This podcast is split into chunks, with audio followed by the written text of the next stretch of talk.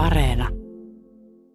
Tervetuloa hyvät kuuntelijat ja arvoisat asiantuntijamme jälleen kerran kungfutselaisuuden pariin. Siis ohjelmasarjamme on kirjoituksia kungfutselaisuudesta ja käsillä tänään sarjan luentaohjelmamme neljäs jakso, joka kohtapuoliin siis luennan osalta alkaa yhdeksännestä luvusta ja sitten palaamme hieman taaksepäin kolmanteen lukuun.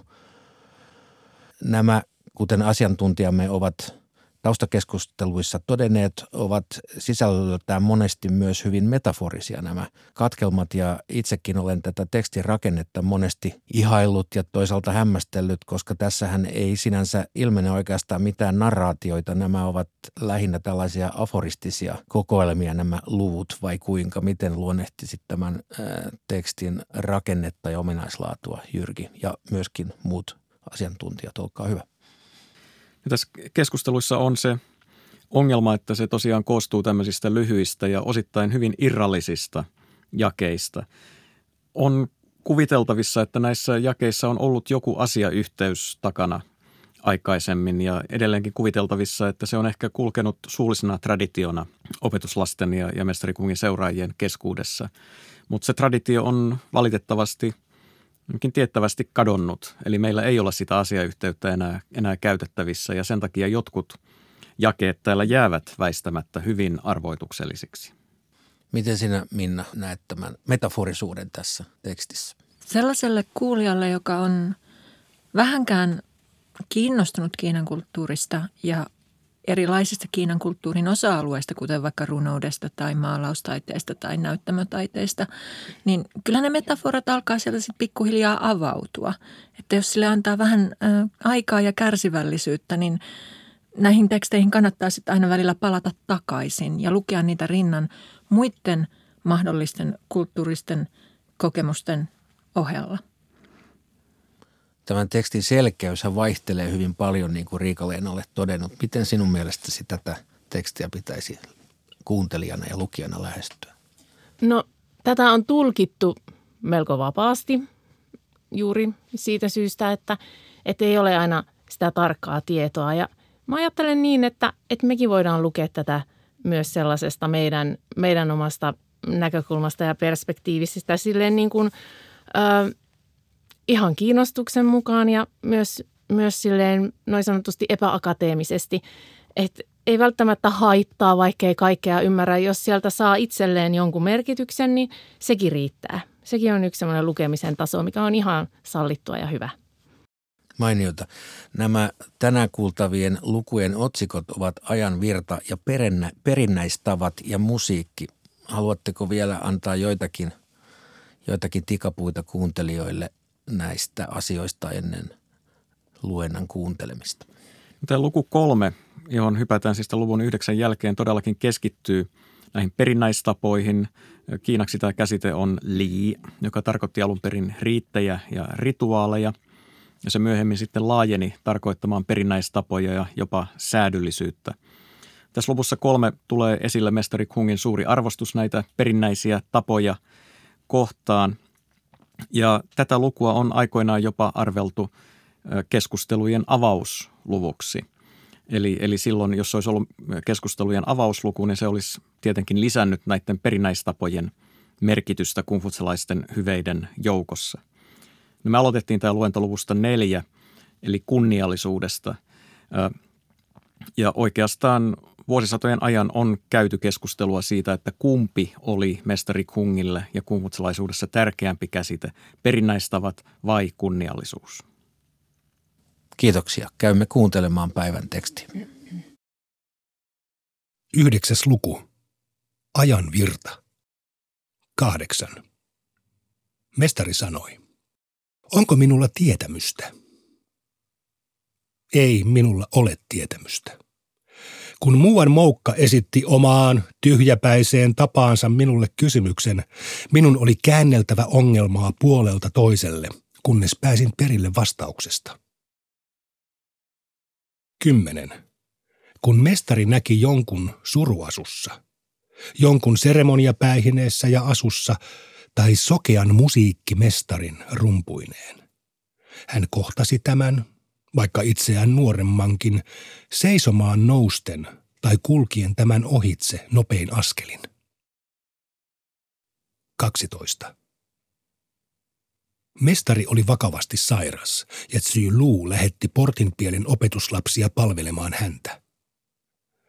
Sairauden hellitettyä mestari sanoi, aina vaan Jou jatkaa tätä ilveilyä. Minulla, jolla ei ole palvelijoita, onkin olevinaan palvelijoita.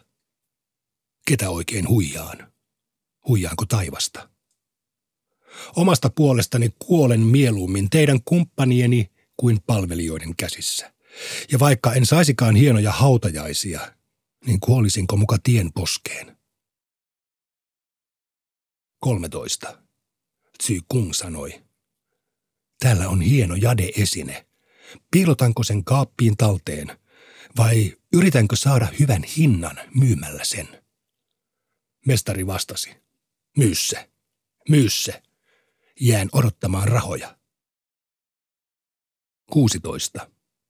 Mestari sanoi. Paneutua ruhtinaan ja valtaneuvosten palvelemiseen kodin ulkopuolella ja isänsä sekä vanhempien veljiensä palvelemiseen kotona. Varoa laistamista suruajan vieton muodoista tai joutumista oluen vaikutuksen alaiseksi. Mitäpä vaikeutta näissä olisi minulle. 17. Mestari seisoi joen partaalla ja sanoi. Miten se virtaakaan, taukoamatta, päivin ja öin. 18. Mestari sanoi. En ole kohdannut ketään, joka himoitsisi hyvettä yhtä paljon kuin hekumaa. 19. Mestari sanoi. Kuvitellaan, että kasaan kumpua. Jos lopetan kesken ja jätän kummun yhdenkin vasullisen vajaaksi, kummusta ei tule valmista. Kuvitellaan, että tasoitan maata. Jos kaadan maahan yhdenkin vasullisen multaa ja levitän sen, tasoittaminen edistyy. 21. Mestari sanoi Jen Juanista. Sääli. Näin hänen edistyvän, mutta en nähnyt, miten pitkällä hän oli, kun loppu tuli. 22. Mestari sanoi, on olemassa kasveja, jotka kasvavat, mutta eivät kuki. On olemassa kasveja, jotka kukkivat, mutta eivät tee hedelmää. 23. Mestari sanoi, meidän on syytä pelätä nuorempiamme. Miten voisimmekaan olla varmoja, että tulevat polvet eivät vedä vertoja nykypolville? Mutta jos jostakusta ei ole kuultu mitään 40 tai 50 ikävuoteen mennessä, hän ei ole pelkäämisen arvoinen. 24. Mestari sanoi. Voisiko kukaan olla seuraamatta sopivaisuussäännöstöjen kirjainta? Arvokkainta kuitenkin olisi oikaista oma käytöksensä. Voisiko kukaan olla pitämättä arvossa tottelevaisuussäännösten sanoja? Arvokkainta kuitenkin olisi sisäistää niiden merkitys. En voi tehdä mitään sellaisten eteen, jotka pitävät arvossa sanoja, mutta eivät sisäistä niitä. Enkä sellaisten, jotka seuraavat kirjainta, mutta eivät oikaise käytöstään. 25. Mestari sanoi, uskollisuus ylempiään kohtaan ja luotettavuus ovat kaiken peruspilari. Älä ota kumppaneiksesi sellaisia, jotka eivät ole sinun arvoisiasi. Kun teet virheen, älä laista korjaamasta sitä. 27a. Mestari sanoi, Jos joku seisoisi ketun ja supikoiran turkiksiin pukeutuneen vieressä kuluneessa toppapalttoossa, eikä olisi vaatteistaan häpeissään, se olisi varmastikin jou. 28. Mestari sanoi.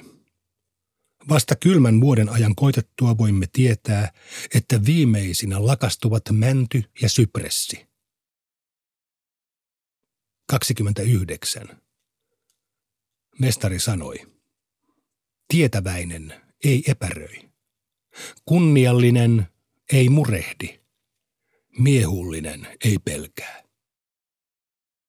30. Mestari sanoi. Se, että voi opiskella yhtenä miehenä, ei johda siihen, että voi yhtenä miehenä seurata tietä. Se, että voi yhtenä miehenä seurata tietä, ei johda siihen, että voi seistä yhtenä miehenä. Se, että voi seistä yhtenä miehenä, ei johda siihen, että voi yhtenä miehenä punnita seurauksia. Kolmas luku. Perinnäistavat ja musiikki. Yksi. Mestari Kung totesi Ji-suvusta. Heidän pihallaan on kahdeksan riviä tanssijoita. Jos tuollainen on siedettävää, sitten mikä tahansa on siedettävää. Kaksi. Kolme sukua antoivat esittää Jung-hymniä korjatessaan pois uhriastioita esi-isilleen uhrattuaan. Mestari sanoi, läänin herrat auliit avustamaan, taivaan poika vakaa, vakava. Mitä tekemistä tällaisella hymnillä on kolmen suvun saleissa? Kolme. Mestari sanoi, jos valtias ei ole kunniallinen, niin mitä hän tekee perinnäistavoilla? Jos valtias ei ole kunniallinen, niin mitä hän tekee musiikilla? Neljä. Lin Fang kysyi, mistä perinnäistavat juontavat juurensa. Mestari sanoi, miten merkittävä kysymys. Perinnäistapoja on parempi noudattaa hillitysti kuin ylenpalttisesti. Surujuhlissa on sopivampaa surra aidosti kuin teeskennellä murheen murtamaa. Seitsemän.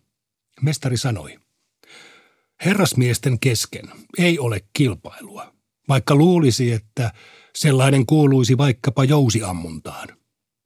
Mutta silloinkin he antavat tietä toisilleen ennen astumistaan ammuntakorokkeelle, yhteen liitetyt kätensä kunnioittavasti rinnalleen kohotettuina, ja nauttivat yhdessä juomia korokkeelta laskeuduttuaan. Kilpaillessaankin he ovat herrasmiehiä. Kahdeksan. Tsu Xia kysyi mestarilta. Mitä nämä säkeet tarkoittavat? Oi viekoittelevan hymynsä komeutta. Oi kirkkaan katseensa uljautta. Kankaan yksinkertaisuus korostaa hänen häikäisevyyttään. Mestari sanoi, maalauksen onnistuneisuus on kankaan yksinkertaisuuden ansiota. Xia kysyi, minkä ansiota perinnäistapojen synty on. Mestari sanoi, sinä, Shang, olet innoittajani. Vihdoinkin joku, jonka kanssa voin keskustella lauluista. 9. Mestari sanoi. Xia-dynastian perinnäistavoista voin puhua, mutta Qi-valtion perinnäistavoista minulla ei ole esittää kylliksi todisteita. Jin-dynastian perinnäistavoista voin puhua, mutta Song-valtion perinnäistavoista minulla ei ole esittää kylliksi todisteita. Se johtuu siitä, että kirjallista aineistoa ei ole riittävästi. Jos sitä olisi riittävästi, voisin todistaa, millaiset perinnäistavat siellä vallitsivat. 10. Mestari sanoi – en halua seurata tiiseremoniaa, juomauhrin kaatamista pidemmälle. 11. Joku pyysi selitystä tiiseremonialle. Mestari sanoi, en tunne sitä. Sillä, joka tuntee selityksen, On koko taivaan alinen tässä. Mestari osoitti kämmentään. 12. Esi-isille uhrattakoon kuin he olisivat läsnä. Jumalille uhrattakoon kuin ne olisivat läsnä. Mestari sanoi, jos en uhraa esi-isien ja jumalien seurassa, on se sama kuin jos en uhraisi lainkaan. 13. Wang Sunjia kysyi, mitä sanotte tästä sanan parresta? On parempi puhua mielistellen lieden luona kuin hämärässä nurkassa. Mestari vastasi, se ei pidä paikkaansa. Jos rikkoo taivasta vastaan, on turha rukoilla missään. 14. Mestari sanoi, Zhou-dynastia piti esikuvanaan kahta sitä edeltänyttä dynastiaa, ja miten kukkeana sen kirjasivistys kukoistikaan. Minä seuraan Zhouta. 15. Mestari meni suureen esi-isien temppeliin ja kyseli siellä kaikesta. Joku sanoi, kuka on sanonut, että tuo joulaisen miehen poika tuntee perinnäistavat? Kun hän meni suureen esi-isien temppeliin, hän kyseli siellä kaikesta. Kuultuaan tästä mestari sanoi, sitä juuri ovat perinnäistavat. Näin kuulimme luentaa ajan virrasta, perinnäistavoista ja musiikista. Ja nyt kysymme arvoisilta asiantuntijoiltamme, mitä täältä pitäisi poimia esiin, mutta sitä ennen kerronkin kuulijoille, keitä täällä on. Täällähän on Riika-Leena Juntunen, Minna Valjakka ja Jyrki Kallio, kaikki Kiina-asiantuntijoita. Ja nyt, mitäpä täältä nyt sitten nousee esiin tästä juuri kuulusta? No tuossa yhdeksännen luvun lopussa, niin siitä ainakin nousee esille se, että, että miten mestari Kung todennäköisesti eli aikamoisessa köyhyydessä opetuslapsineen. Siellähän on muun muassa kohta, jossa kaapin peru, perukoilta löytyy ö, arvokas jadeesine. Ja, ja opetuslapset miettivät, että mitä hän sillä pitäisi tehdä. Ja mestari Kung sanoi, että myykää se nyt ihmeessä saman tien pois, niin saadaan edes vähän, vähän rahaa. Samoin tässä jakeessa käy ilmi ö, tilanne, jossa mestari Kung oli ö, sairaana, ehkä jo tekemässä kuolemaa, ja opetuslapset yrittivät järjestää hänelle sitten jotenkin arvokkaamman poislähdön tarjoamalla hänelle palvelijoita. Ja, ja mestari Kung sanoi, että kun ei mulla oikeasti ole palvelijoita ollut eläessäni, niin en, en tässä kuolemanikaan hetkellä palvelijoita halua, ketä minä sillä huijaisin.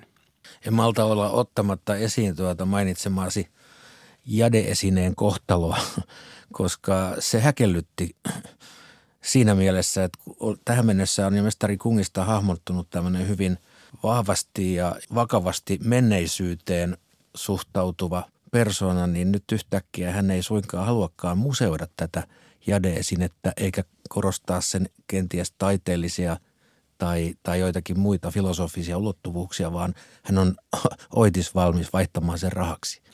No tässäkin on mietitty, että onko tämä jae mahdollisesti vertauskuvallinen.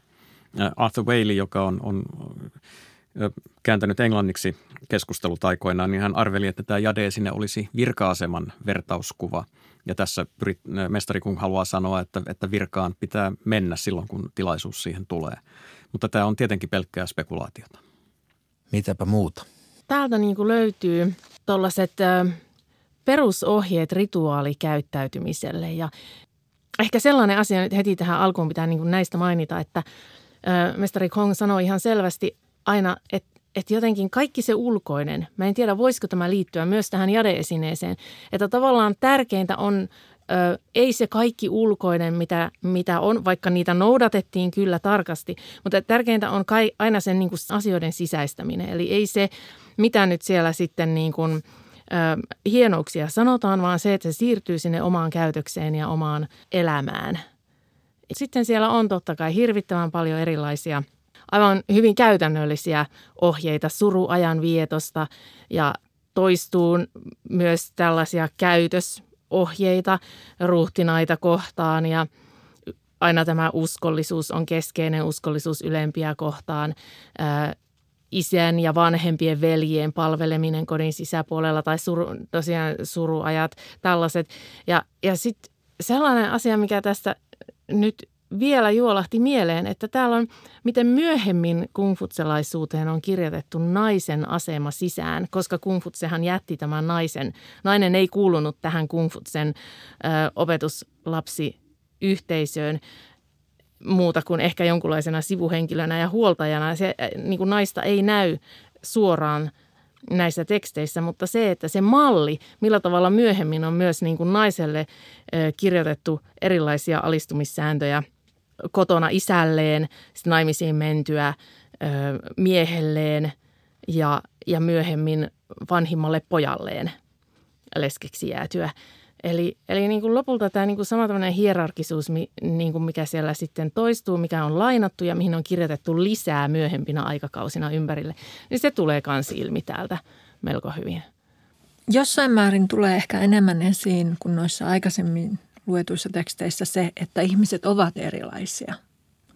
Ja tässä on ehkä enemmän tulkinnanvaraa siihen, että onko tämä arvottavaa vai onko tämä lähinnä niin kuin toteavaa. Eli jos katsotaan vaikka sitä kohtaa 9.22, eli mestari sanoi, on olemassa kasveja, jotka kasvavat, mutta eivät kuki. On olemassa kasveja, jotka kukkivat, mutta eivät tee hedelmää. Ja täällä viitataan myös tähän jousiammunnan taitoon ja pystyykö läpäisemään sen nahkapanssarin vai ei. Eli ihmiset ovat ehkä myös – heillä on erilaisia kykyjä, erilaisia luonteenpiirteitä, jotka ehkä tulisi myös jopa vaan hyväksyä. Niin, onko, ovatko ihmiset niin kuin syntyjään erilaisia vai syntyjään eriarvoisia? Tässähän tämä, tämä jae, jossa puhutaan näistä kasveista, niin se ehkä kannattaa lukea niin kuin sitä edeltävän ja sitä seuraavan jakeen kanssa yhdessä jolloin, siinä, jolloin se merkitys liittyisi siihen, että mestari kun puhuu tässä opetuslapsistaan. Että jotkut heistä, heistä kyllä kasvavat ja kehittyvät, mutta eivät kuitenkaan sitten puhkea kukkaan. Jotkut kyllä kukke, puhkeavat kukkaan, mutta eivät sitten kuitenkaan tuota hedelmää. Koska tässä edellä hän puhuu ää, Jen Jönistä, joka oli hänen suosikkiopetuslapsensa, joka kuoli nuorena ja hänen edistymisestään – ja sitten seuraavassa jakeessa mestari sanoo, että meidän on syytä pelätä nuorempiamme, koska ei voi olla varma siitä, että eivätkö tulevat polvet voisi vetää vertoja meille nykypolville. Eli, eli tällä tavalla ajatellen, niin tämä ehkä, ehkä liittyy näihin opetuslapsiin. Täällä on muitakin jakeita myöhemmin, joissa selvästi käy ilmi, että mestari Kung vaikuttaa välillä olleen aika turhautunut näihin, näihin joihinkin oppilaisiinsa ja heidän – heidän tuota osoittamansa edistyksen vähäisyyteen. Tässä kolmannen luvun otsikossa perinnäistavat liitetään musiikkiin. Ja nyt haluaisin aivan erityisesti kysyä sinulta, Minna, koska olet taiteen tutkija. Mitä sinä ajattelet tästä? Taiteen merkitys on selkeästi muuttunut. Ja täällä mestari Kungin aikaan niin enemmän oli arvossaan nimenomaan runous tai klassinen kirjallisuus, voidaan sanoa ehkä molemmat, plus musiikki – Eli kuvataiteilla ei vielä tässä kohin ollut sellaista arvoa. Eli jos nykypäivän näkökulmasta katsotaan, niin esimerkiksi maalaustaide oli hyvinkin vasta myöhemmällä kaudella arvostettua. Eli täällä mestari Kungin aikana nämä pronssiesineet, joilla näitä rituaalia suoritettiin, nämä jade-esineet, musiikki, tanssi, liittyvät nimenomaan tähän uskonnollisuuteen ja tähän maan ja taivaan välisen harmonian ylläpitoon. Näin tällä kertaa. Ensi kerralla jatkamme edelleen mestari Kungin keskusteluja ja jatkamme myöskin tätä kolmannen luvun aihetta tai näitä aiheita otsikon mukaan. Siis jatkamme kuuntelua perinnäistavoista ja musiikista. Tervetuloa jälleen silloin pariimme.